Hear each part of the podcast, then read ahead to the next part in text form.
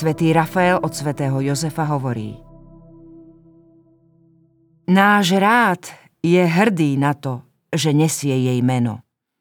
Bratia rádu pre blahoslavenej panny Márie z hory Karmel.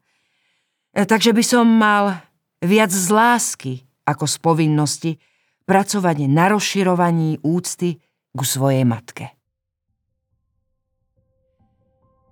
Mária natrvalo vrástla do karmelitánskeho postoja vo vzťahu k vnútornému životu, chápanému ako intímny a dôverný vzťah s Ježišom, až do úplného darovania seba samého. Darovať seba tak ako ona znamená odovzdať sa Ježišovi v dobrom aj v zlom.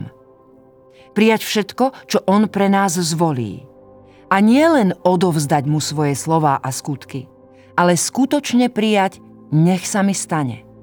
Nekalkulovať a nepremýšľať, ale odovzdať sa v jednoduchosti, úprimnosti a s čistým úmyslom.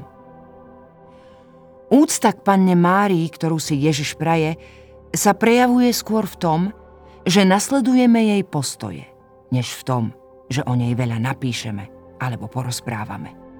Oslava nespočíva v tom, čo je na papieri alebo na jazyku, ale v tom, čo je v srdci, v mysli a v každodennom konaní.